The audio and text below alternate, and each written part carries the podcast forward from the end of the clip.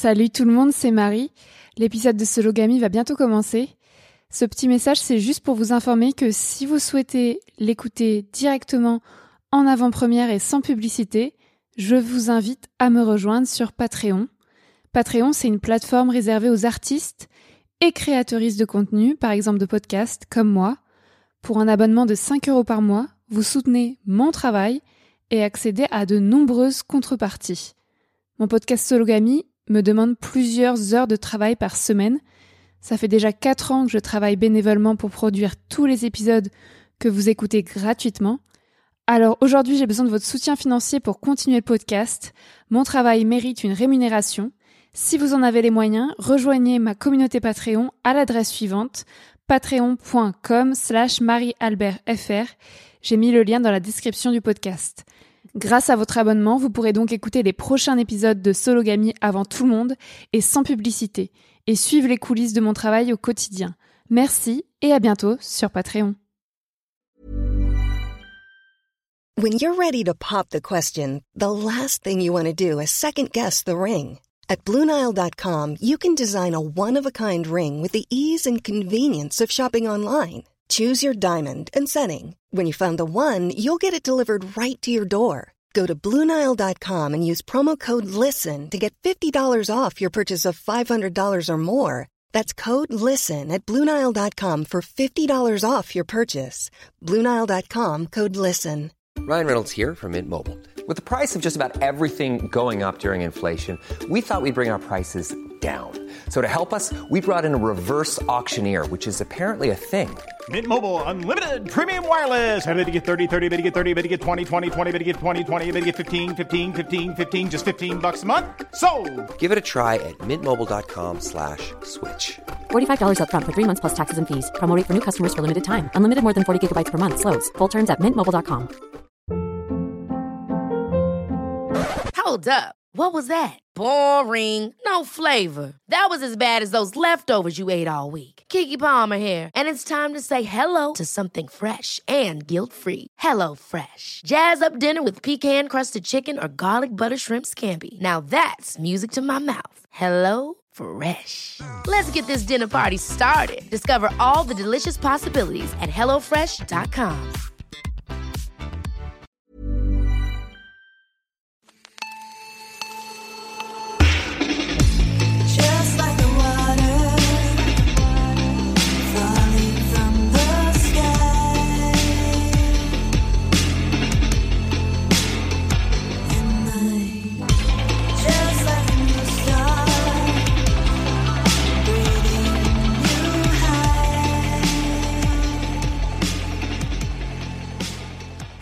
Bonjour à tous, bienvenue dans Sologamy, le podcast des célibataires qui n'ont besoin de personne. Je vous présente un nouvel épisode de la saison 3 sur le thème de la famille. Je m'appelle Marie-Albert, j'ai 28 ans et j'habite à Cherbourg en France. Je suis aventurière, journaliste et autrice féministe. Je me définis comme une femme cisgenre, célibataire, pansexuelle, française, blanche, jeune, mince, valide et athée. Aujourd'hui, je reçois Louisa Amara. Bonjour Louisa. Bonjour Marie. Comment tu te présentes et tu te définis si c'est le cas? Euh, je suis Louisa Amara, je suis une femme de 42 ans, cis, hétéro, racisée d'origine algérienne. Euh, J'ai déjà dit que j'étais grosse, je le redis. Euh, et je suis une femme célibataire, transfuge de classe, musulmane plus ou moins pratiquante. Voilà. Merci Louisa. Euh, donc dans ce podcast, je donne habituellement la parole à des personnes célibataires et minorisées pour discuter des différentes réalités du célibat dans ce pays, la France. Je sors une émission mensuelle le premier mardi du mois. Aujourd'hui, on va discuter ensemble de famille, de parents, de frères et sœurs. Qu'est-ce que ça change d'être célibataire ou en couple quand on doit s'occuper de sa famille, quand on se retrouve aux réunions de famille, quand nos parents vieillissent ou tombent malades? Pourquoi les enfants célibataires sont souvent sommés de s'occuper des autres, d'être des aidants aidantes, alors que les enfants qui sont déjà en couple sont déchargés du soin des parents. On va se poser toutes ces questions avec toi, Louisa. Euh, D'abord, je voulais savoir pourquoi ce thème est important pour toi. Alors c'est un thème qui me touche particulièrement parce que je suis moi-même aidante pour mes deux parents. euh, et que nous sommes plus de 11 millions d'aidants et d'aidantes en France, de mémoire 28 millions en Europe, et la majorité de ces aidants et aidantes sont des femmes, parce que, comme souvent, on nous a appris le care, le soin, c'est plutôt un truc de femme et pas merci le patriarcat. Et donc, si vous êtes une femme, vous allez très certainement vous retrouver dans une situation où vous allez devoir vous occuper des autres. Et j'ai un peu envie de vous prévenir parce que on est tous concernés, un jour ou l'autre. Exactement. Donc, euh, pour resituer le célibat, puisque tu es célibataire, Louisa, je vous invite à écouter l'épisode précédent sur les sex friends. C'est pas du tout le même thème, mais dans l'épisode précédent, tu parlais de, de, de ton célibat, depuis quand tu es célibataire, euh, qu'est-ce que ça représente pour toi le célibat. Euh, dans cet épisode, on va vraiment se concentrer sur ce que ça implique dans ton rapport à ta famille, à tes parents, à tes frères et sœurs. Euh, je sais pas déjà si tu as des frères et sœurs. J'ai cinq frères et je n'ai pas de sœur. Alors, quel est ton rapport euh, avec tes parents? Quel a été ton rapport avec tes parents depuis que tu es célibataire? Je crois que ça fait sept ans que tu es célibataire. Oui. Euh, Est-ce que ce rapport a évolué récemment? Alors, mon rapport avec mes parents, moi, je me suis toujours très bien entendue avec ma maman, même si euh, c'est une maman algérienne, donc une maman qui transmet des traditions, des valeurs et une très forte envie que sa fille se marie un jour. Donc ça, euh, c'était un sujet problématique entre nous, mais ça s'est calmé euh, avec l'âge, avec le temps. Euh, et le rapport que j'entretiens avec mon père est très mauvais depuis toujours. C'est un homme qui a été violent physiquement et mentalement, qui est un- une personne toxique, euh, qui l'est avec tous les membres de la famille. Euh, pas moi en particulier, mais je suis une personne qui lui tient tête, donc ça continue à hurler encore aujourd'hui. Et j'en arrive au fait que je pensais que comme c'est une personne toxique, ce serait pas à moi de m'en occuper, que quelqu'un d'autre dans la famille euh, prendrait en charge cette partie, parce que moi je m'occupais déjà de maman euh, depuis 2018, et donc que voilà, c'est déjà une charge importante et que, par exemple, mon petit frère qui s'entend mieux avec lui pourrait prendre cette charge à 100%. J'ai découvert avec le temps que ça n'était pas le cas. Donc même lorsqu'on a été violenté par un- père, on peut se retrouver dans la situation de devoir s'en occuper et que cette personne euh, ne dise même pas merci. Et c'est c'est très violent parce que tout mon corps, tout mon être, tout mon esprit me dit de fuir cette personne qui est un agresseur. Euh, et, et- je suis obligée quand même d'être là parce que cette personne continue de vivre avec ma mère et donc je suis obligée de le côtoyer. Et donc c'est assez compliqué quotidiennement. Mais je fais face. Pourquoi tu dois t'occuper de tes parents euh, Est-ce que tu peux parler un peu plus de leur euh, situation? Oui, alors euh, mes parents, en fait, donc moi j'ai 42 ans, mes parents ils ont respectivement ma maman elle a 71 ans et mon père il a 81 ans.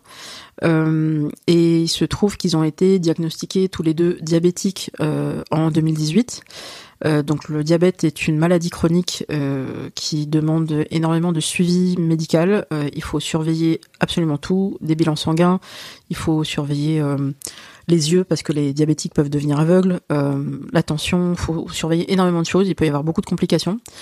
C'est une complication aussi avec le Covid. Les personnes qui sont diabétiques et qui seraient atteintes de Covid sévère peuvent en mourir. C'est un, une comorbidité. Donc pendant le Covid, été très tendu. Euh, donc depuis 2018 où ce diagnostic a été fait, j'ai été euh, présente tout de suite parce que ma mère a hum, subi euh, à cause de ce diabète qui à l'époque n'était pas diagnostiqué, euh, elle a subi une amputation parce qu'elle a eu une blessure à son pied gauche et euh, à la suite de ça, ils ont les médecins ont dû amputer plusieurs doigts puis la totalité des doigts de pied et donc elle est amputée au niveau du métatarse donc c'est la moitié de son pied qui a été coupée euh, pour la sauver d'une sorte de gangrène en fait qui est liée au diabète.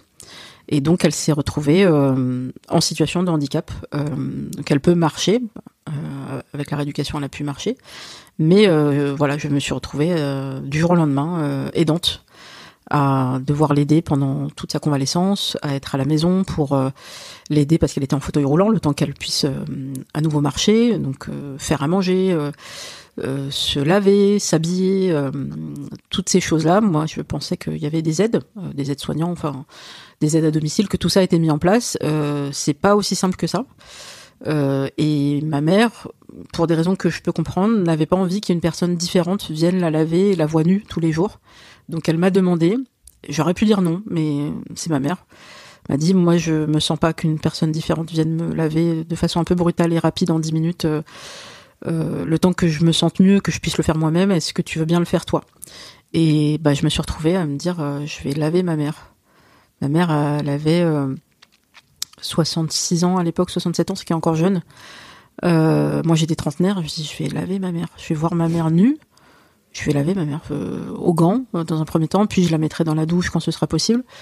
On va atteindre un degré d'intimité. Et je me suis dit, bah, elle s'occupait de moi quand j'étais petite, quand j'étais bébé, et que fallait bien. Bah là, euh, c'est juste retour des choses, mais je pensais pas que ça viendrait aussitôt. Et mon père, euh, lui, bah, comme il était aussi diabétique, euh, il a fallu faire un suivi. Et ensuite, euh, il a eu d'autres problèmes de santé, une opération. Et là, depuis septembre, il est diagnostiqué officiellement Alzheimer. Donc, ça va aller de mal en pis. Et ta mère, faut, ta mère, faut toujours s'en occuper maintenant. Ma, mère, faut toujours s'en occuper, euh, pas sur le plan euh, du handicap parce qu'elle marche euh, très bien, il n'y a pas de souci, mais malheureusement, bah, il a fallu pendant plusieurs années, je dis malheureusement parce que ça m'a pris beaucoup de temps et d'énergie et beaucoup de congés. J'ai cramé énormément de jours de congés parce que on le dit pas assez. Il n'y a pas de jours de congés spécifiques pour les aidants en France actuellement. Il y a un congé proche aidant qui peut durer trois mois et qui n'est pas rémunéré. Il peut y avoir euh, une sorte de rémunération qui se fait sur dossier, qui est très longue et qui est uniquement pour des personnes qui auraient atteint un certain niveau de, handicap. Donc si euh, le proche que vous aidez n'est pas handicapé à 80%, vous n'aurez aucune aide. Et quand bien même il serait dans ces critères-là, euh, bah, vous allez toucher une somme dérisoire. Moi, je sais que j'avais regardé par rapport à ce que je gagne. C'était même pas un tiers, en, ouais, un tiers de la de la paye, donc euh, donc non. Et de toute façon, euh, elle n'était pas handicapée à 80%. Donc pendant des années, j'ai accompagné ma mère à tous les rendez-vous médicaux. Donc c'était un à deux par semaine, parfois plus. Euh, ça, ça allait. Bon, c'était devenu ma routine, mais bon, ça me prenait quand même pas mal de temps. Et je constatais que j'étais la seule à le faire. Euh, mes frères ne se proposaient pas, et c'est pas faute de leur avoir demandé. Et ensuite, là, ça nous est tombé dessus euh, en octobre dernier, donc il y a quelques mois. euh, bah, elle a été euh, à l'hôpital parce que voilà des, des problèmes au poumon et ensuite elle a eu une biopsie et la biopsie c'est le mot qui fait peur parce qu'on dit bah biopsie donc tumeur donc quelque chose et donc il y a un cancer qui est traitable à 95%. Je touche du bois et je souhaite qu'elle aille le mieux possible et qu'elle vive mieux cette chimio mais la chimio c'est un enfer. Elle le vit très très mal, elle est très affaiblie, au point qu'on a dû euh, mettre une pause euh, avant sa troisième séance parce que parce qu'elle est trop affaiblie, elle a perdu plus de 20 kilos, elle, avait du mal à s'alimenter. euh. donc donc c'est très compliqué. Et là, j'ai passé un cap au niveau de l'aide que je lui apporte, c'est-à-dire que j'ai dû à un moment donné être quotidiennement, 24 heures sur 24, m'installer à la maison, donc euh, dans l'appartement euh, où vivent euh, mes parents, l'appartement où j'ai grandi, euh, et être là pour la surveiller comme le lait sur le feu, pour euh, voir si tout allait bien, si elle refaisait pas une chute de tension, s'il fallait pas l'emmener aux urgences. Et là, pareil, j'étais seule à faire ça. Mon petit frère est venu m'aider, mais il refusait de passer les nuits sur place. C'est son choix. Moi, j'ai arrêté d'essayer de convaincre les gens. Ça prend trop d'énergie. Et maintenant, ça va mieux. Elle n'a plus besoin de moi la nuit. Euh, et donc, je peux rentrer chez moi le soir et retrouver euh, un petit peu d'intimité, un peu de, distance. Parce que je rappelle que revenir dans cette maison et y rester 24 heures sur 24, alors que mon père, qui est un, qui est un agresseur, voilà, qui a été violent, euh, et qui continue à être violent verbalement, quotidiennement, c'est. Je prends beaucoup sur moi. Je pense que c'est un peu dur, mais c'est un peu comme si on disait à un- une victime de retourner sur le lieu du crime tous les jours. Euh, je pense que ce serait traumatisant. Donc là, moi, je me concentre en me disant, je viens pour ma mère, je viens pour ma mère, et j'ai trouvé qu'une seule méthode pour vivre bien les choses. D'abord, effectivement, la joie de pouvoir rentrer chez moi et décompresser, voir des amis, aller au cinéma, lire, penser à autre chose, et baiser aussi, voir mes amants. Tout ça, ça m'aide. Euh, mais ce qui m'aide aussi, et je recommande, euh, c'est qu'à chaque fois que mon père est agressif verbalement, ou qui fait de la merde, parce que et qui ça n'est pas lié à son Alzheimer, hein, c'est lié à, sa façon d'être. C'est quelqu'un qui est profondément égoïste. Euh, à chaque fois qu'il fait n'importe quoi, je hurle, je lui hurle dessus, Euh, pour ne pas laisser passer, euh, bah voilà tout ça, pour ne pas prendre sur moi, pour ne pas intégrer toute cette rage, parce que je refuse de faire un ulcère à cause de lui. Euh, donc je crie.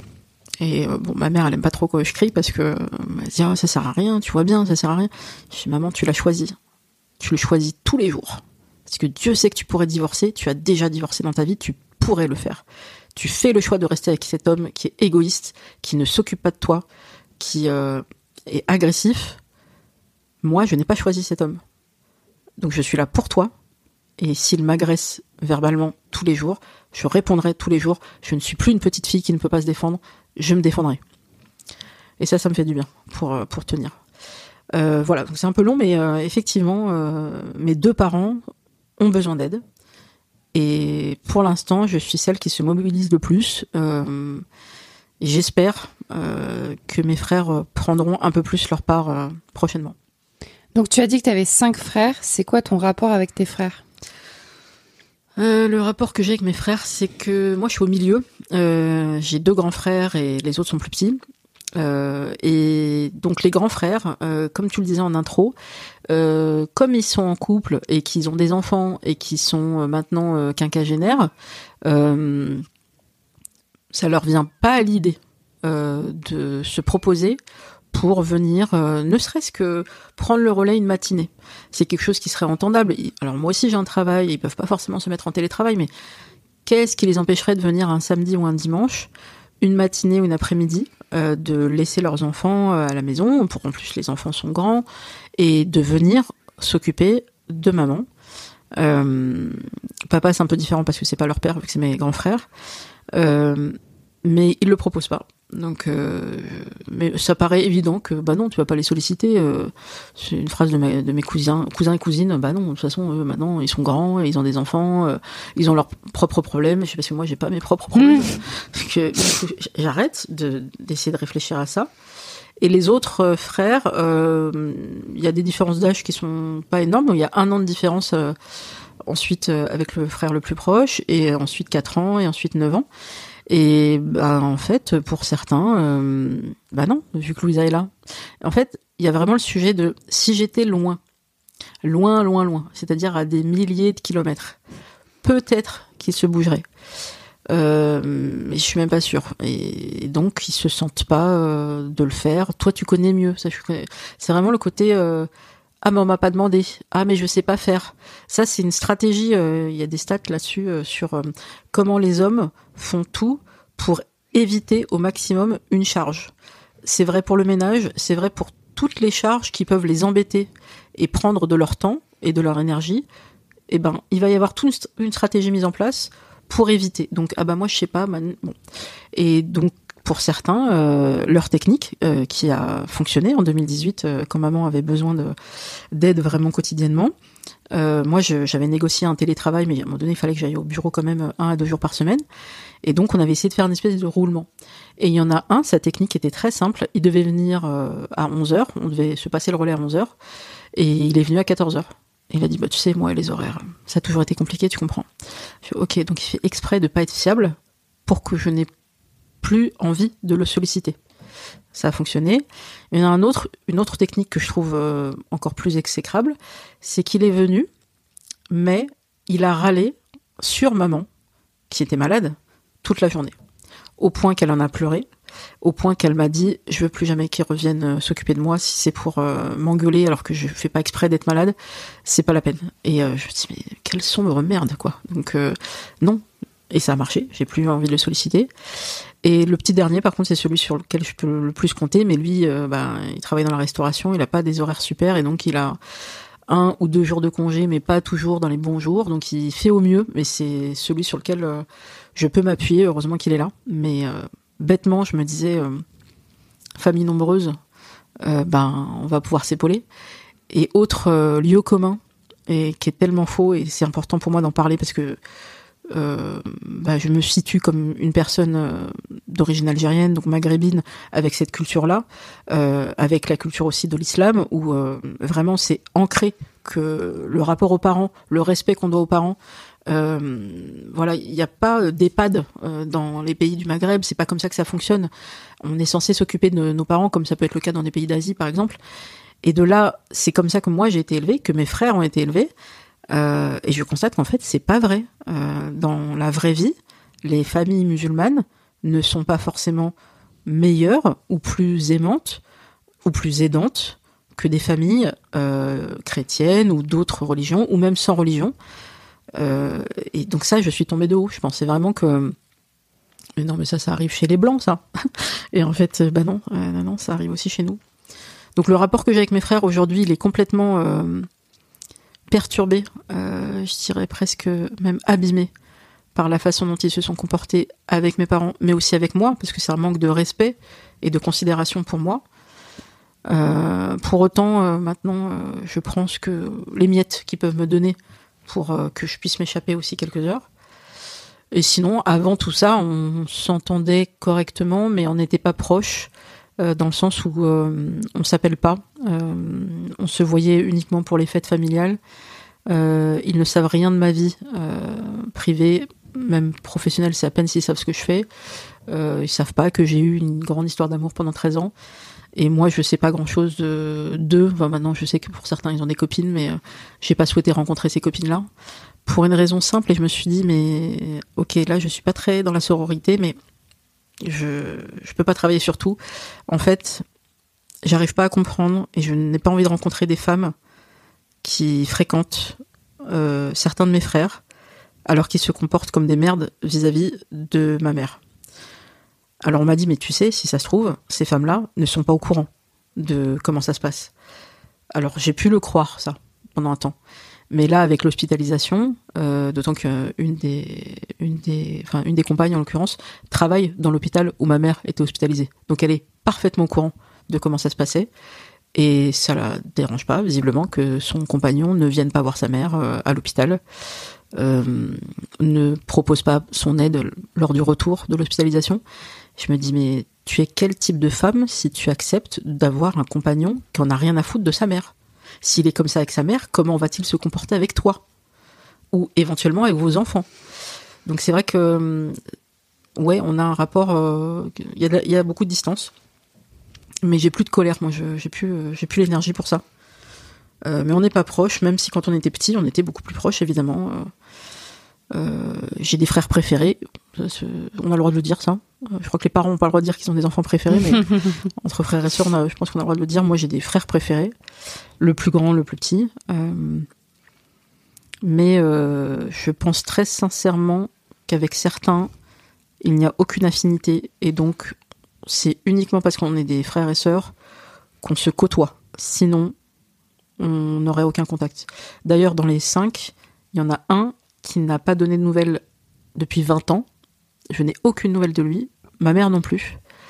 Euh, je sais qu'on a des nouvelles par euh, des tantes. Et je trouve ça hallucinant parce que ma mère n'a pas du tout été violente. Euh, mais il y a eu une dispute. Euh, et donc, il n'a pris aucune nouvelle depuis 20 ans c'est fou de pouvoir faire ça. C'est son choix. Donc voilà, là on est dans la distance la plus absolue. Je sais pas ce qui se passe pour cette personne depuis 20 ans.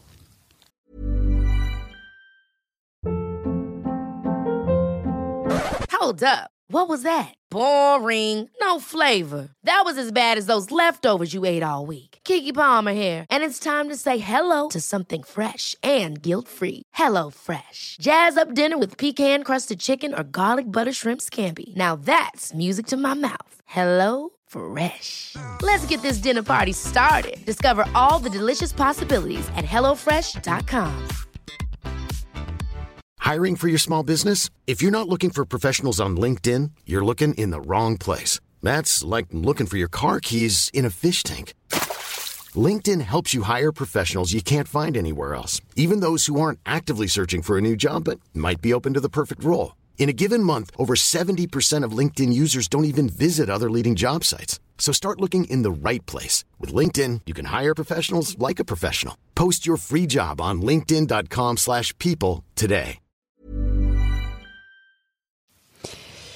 Et moi, je me suis dit euh, que le jour où mes parents auraient besoin de nous, peut-être ce serait moi qui serais responsable de les aider le plus parce que je suis l'aînée. Est-ce que pour toi, qui n'est pas l'aînée, c'est le fait d'être une femme, c'est le fait d'être célibataire, c'est quoi qui joue le plus pour que ce soit toi qu'on appelle systématiquement? J'ai l'impression que c'est surtout une habitude, quoi. C'est qu'au bout d'un moment, euh, C'est le fait d'être une femme. Très clairement, euh, dans une fratrie, euh, même si par exemple il y a euh, plus de garçons en, termes numériques, c'est la femme qui va être sollicitée et qu'on va accuser d'être une mauvaise fille, d'être un mauvais enfant, d'être ingrat si elle ne s'occupe pas des parents malades.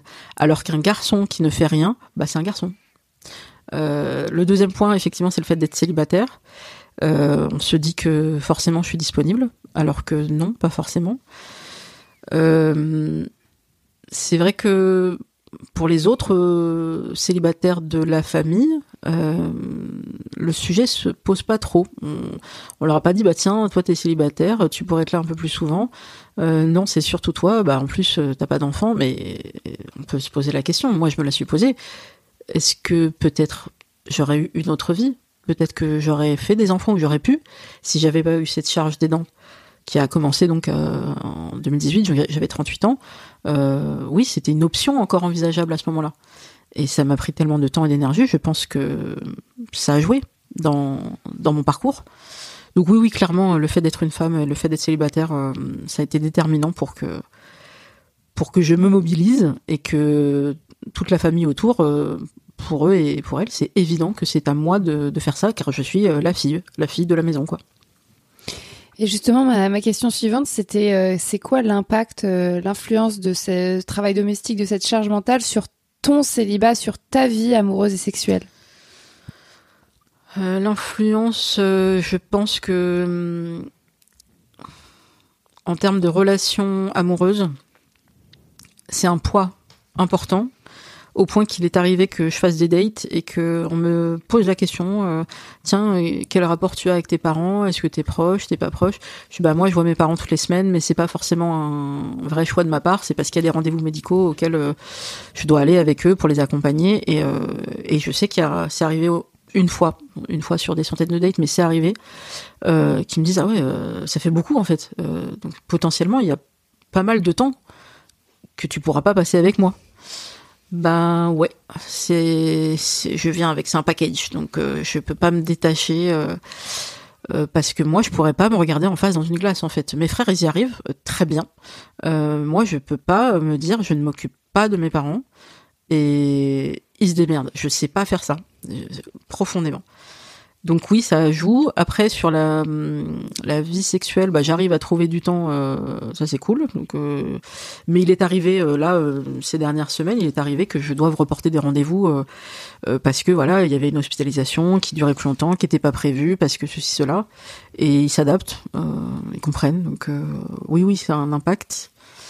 Et en termes de santé mentale, je pense que c'est ça le plus important parce que je vois pas comment je peux avoir une vie euh, sociale, une vie amoureuse, une vie sexuelle. euh, euh, quand on n'est pas bien quoi parce que voilà quand ma mère était hospitalisée qu'on savait pas ce qu'elle avait bah moi j'avais pas la tête à ça hein, donc, ça aussi c'était quelque chose qui était assez impactant donc oui quand on est aidante ça prend une bonne partie du cerveau c'est du temps de cerveau disponible et du temps de cœur disponible parce que je me souviens en 2018 j'avais rencontré quelqu'un euh, avec qui ça se passait plutôt bien alors que c'était vraiment pas le bon moment et mais en fait, j'y arrivais pas. Euh, j'avais trop de choses à penser. J'arrivais pas à me projeter avec euh, cette personne. Après, il y avait d'autres choses qui n'allaient pas, mais et donc j'ai arrêté. Je me suis dit, écoute, j'y arrive pas. Je, je suis sur autre chose. Et je sais que lui a eu du mal à se remettre parce qu'il commençait vraiment à s'attacher, même si on s'était vu que deux trois fois. Et un autre que j'ai, un amant que j'avais revu. Et là, on essayait de voir si on pouvait transformer cette relation en quelque chose de plus sérieux maintenant qu'il était euh, divorcé. Mais moi, j'avais le côté, euh, j'ai pas envie d'être la rebound girl, donc la fille juste après le divorce. Et en même temps, j'ai ma mère à gérer. Et je le sentais pas, en fait. Je pense que ça a joué. Si j'avais eu peut-être le cerveau totalement libre, peut-être que cette histoire aurait donné autre chose. Euh, je le saurais pas, je le saurais jamais. Euh, mais oui, enfin, en fait, je peux pas faire autrement. Donc, euh, oui, ça a un impact euh, sur ma vie, sur mes choix de vie et sur mes non-choix. Et je pense très clairement que la, le fait que j'ai pas eu d'enfant, c'est à 100% lié au fait que j'ai pas fait les rencontres qui m'auraient permis de l'envisager. Et parce que j'ai pas le temps. Je m'occupe déjà beaucoup d'autres êtres humains. Donc, et qu'est-ce qui se serait passé si j'avais été enceinte au moment où mes parents sont tombés malades? Je sais pas comment j'aurais fait. Et d'ailleurs, euh, bah, Je pense très fort aux personnes aidantes, aux femmes aidantes qui sont aidantes alors qu'elles ont des enfants et qu'elles gèrent les deux. Ah, franchement, euh, chapeau, je sais pas comment vous faites. Ouais. Et euh, pour toi, qu'est-ce que qu'est-ce que tu aimerais améliorer? Comment ta situation pourrait-elle s'améliorer? Qu'est-ce que tu attends de tes frères ou d'autres personnes ou de la société? Comment ta situation actuelle pourrait être améliorée? Alors, euh, pour ne pas être déçu, il faut rien attendre des autres. Donc, je n'attends rien de mes frères, mais j'ai compris comment euh, les solliciter. En fait, euh, j'ai compris qu'il fallait expliquer la situation, dire voilà, on essaye de tourner un petit peu, il y a un tel qui vient à telle heure, est-ce que toi, tu penses que tu pourrais prendre une matinée ou une après-midi dans ton emploi du temps? Donc, je suis en train de négocier des trucs. Ça marche un peu. Euh, J'essaye de solliciter aussi mes cousins et cousines. C'est des personnes formidables sur lesquelles j'ai pu compter plus que sur mes frères. Euh, ils sont orphelins de, père et de mère depuis un an, et donc je crois qu'ils ont mis un peu d'affection, euh, d'affect dans le côté, bah en fait, bah c'est notre tata, c'est notre tonton, et on veut t'aider au maximum, et et pour ça, bah ça c'est chouette parce que j'ai pu vraiment compter sur eux. Et ils se mobilisent, ils essayent de passer le plus possible, ils prennent des nouvelles, ils prennent plus de nouvelles encore parfois que certains de mes frères. Donc ça, euh, bah, je vais, je commence un peu plus à les solliciter. Et qu'est-ce qui pourrait améliorer la situation? Bah, Bien sûr que ma mère aille mieux, je touche du bois encore, euh, que la chimio se passe mieux, qu'on sorte enfin de ce truc-là. Donc on, peut l'espérer, d'après les médecins, on peut l'espérer euh, peut-être euh, d'ici juin, juillet, cet été. Mais donc il y a une partie de l'année 2023 qui va être là-dedans. Moi, je me projette pas aussi loin parce que je pense que le cerveau humain fait que tu peux pas te projeter dans un scénario cauchemardesque qui dure six mois. le cerveau, il refuse. Il dit, non, non, je prends pas cette information. Donc, je fais au jour le jour. Et il y a un truc qui m'aide, outre le soutien des amis, des amants, c'est le fait que j'ai la chance d'avoir un travail avec des gens, euh, des responsables hiérarchiques, qui sont plus que compréhensifs. Parce que, euh, bah voilà, j'ai rien à cacher, je travaille pour un syndicat qui travaille notamment sur ces sujets euh, d'aidants. Parce que euh, il y a un aidant sur deux, euh, voire un peu plus, qui travaille. Euh, voilà, ils sont pas tous à la retraite ou euh, sans activité. Et donc, comment on concilie le travail et en même temps aider son proche? Donc, il n'y a pas 15 milliards de solutions et en général, ça passe par le télétravail. Il faut des accords spécifiques, il faut poser des congés, faut. Et ben, eux, tout de suite, ont compris ma situation et ont accepté. Et il n'y a pas eu 15 milliards de paperasse à faire pour passer de 2 à 3 jours de télétravail. Euh, les congés sont acceptés sans discussion. Euh, les réunions, si je dois les décaler, ils vont essayer de faire ça à des moments où je peux. Enfin, vraiment, euh, ils savent que j'ai pas beaucoup de visibilité sur l'état de santé de, de ma mère. Donc euh, ça, c'est un vrai soutien moral de pouvoir compter sur ça, parce que ça n'a pas été le cas euh, pour, avec de précédents employeurs où, bah, clairement, pour certains, ça a été un, un motif pour euh, essayer de me mettre au placard ou de me virer. Donc, euh, parce que il y a des y a des boîtes où euh, ils ont l'impression que ça leur ça leur arrivera jamais à eux et que en fait ça les ça leur regarde pas. Enfin, ils se disent mais tu te débrouilles, tu tu es la masse travailleuse et tu te démerdes quoi.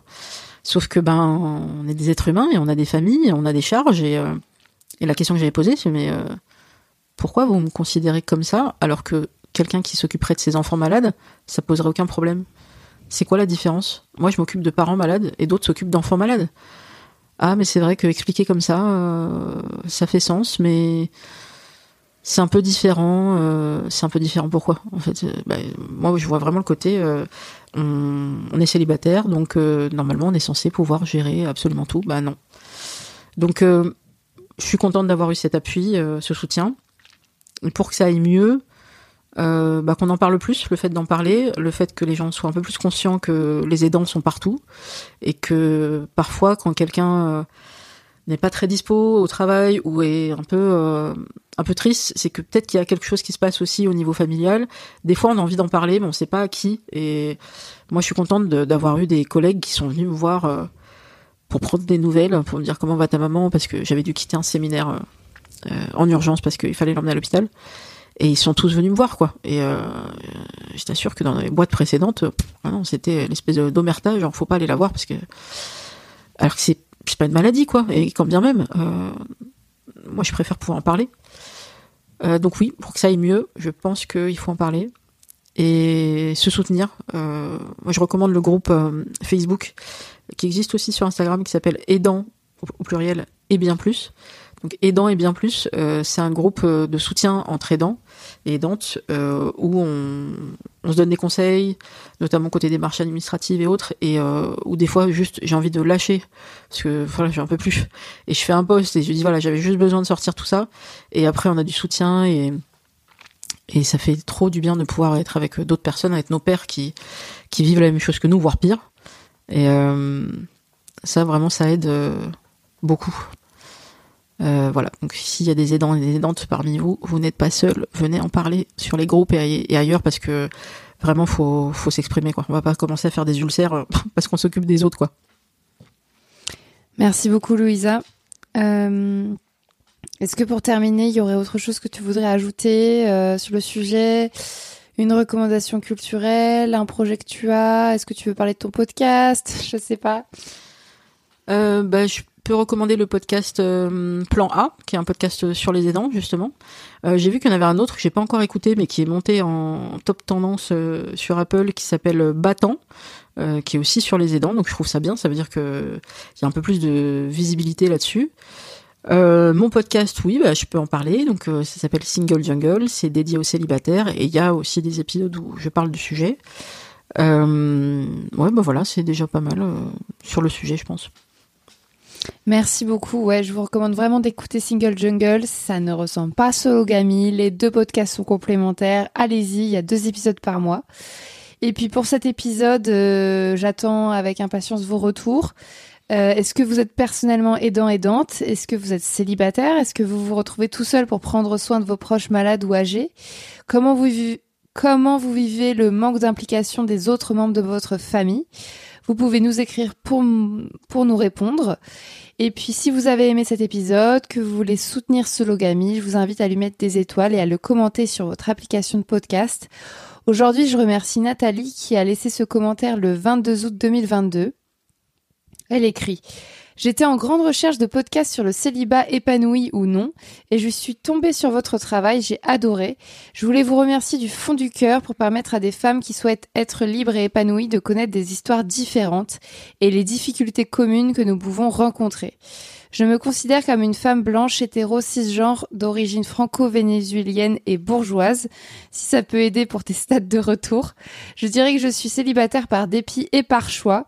Mon credo, je préfère être seule que mal accompagnée. Je suis de plus en plus épanouie dans mon célibat et surtout je profite de la chance que j'ai de vivre seule. Les podcasts que j'écoute sur le sujet dont le tien m'aident énormément à me sentir moins seule dans cette situation. Un grand merci et hâte d'écouter les prochains épisodes. Merci beaucoup Nathalie. Chère auditorice, vous pouvez donc commenter ce podcast, le partager avec vos proches et participer à ma cagnotte en ligne pour soutenir mon travail en donnant 3 euros, 5 euros ou 10 euros par mois. Vous rémunérez la production de mes épisodes. Aujourd'hui, je remercie chaleureusement Manon, Aristide, Kevin, Mathieu, Blandine, Elsa, Roxane, Clémence, Muriel, Perrine, Axel et Héloïse pour leurs dons. Je mets toujours le lien de ma cagnotte Tipeee dans la description de cet épisode. Et puis je voulais vous dire, j'ai sorti mon premier livre La puissance au mois de décembre 2022. C'est le récit féministe de mon tour du globe en cargo. Si vous voulez lire mes aventures de célibataire sur un bateau peuplé d'hommes marins, je vous recommande d'acheter mon roman. Vous pouvez le commander chez votre libraire ou sur internet. J'ai aussi mis le lien pour l'acheter dans la description de l'épisode. Merci à tous et au mois prochain pour un nouvel épisode avec une autre personne. Au revoir Louisa. Au revoir Marie. Just like the water falling from the sky.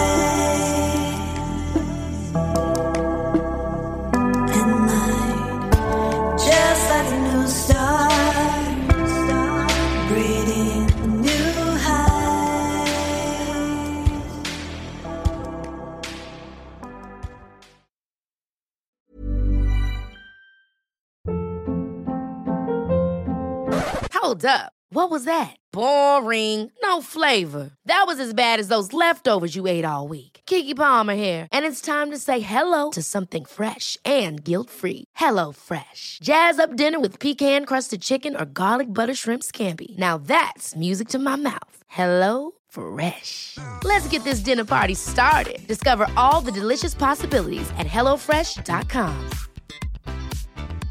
Want to get a chiseled look in the jawline? Sculpt and shape your jawline with added volume from Juvederm Volux XC. Juvederm Volux XC is an injectable gel specifically designed to be robust enough to improve moderate to severe loss of jawline definition. And it is the first and only hyaluronic acid filler approved for the jawline. Add volume to your jawline for a chiseled look with Juvederm Volux XC. For important safety information and to find a licensed specialist, visit juvederm.com. That's J U V E D E R M.com. Not for people with severe allergic reactions, allergies to lidocaine, or the proteins used in Juvederm. Common side effects include injection site redness, swelling, pain, tenderness, firmness, lumps, bumps, bruising, discoloration, or itching. There's a risk of unintentional injection into a blood vessel, which can cause vision abnormalities, blindness, stroke, temporary scabs, or scarring. Talk to a licensed specialist to find out if it's right for you. Visit juvederm.com. That's J U V E D E R M.com.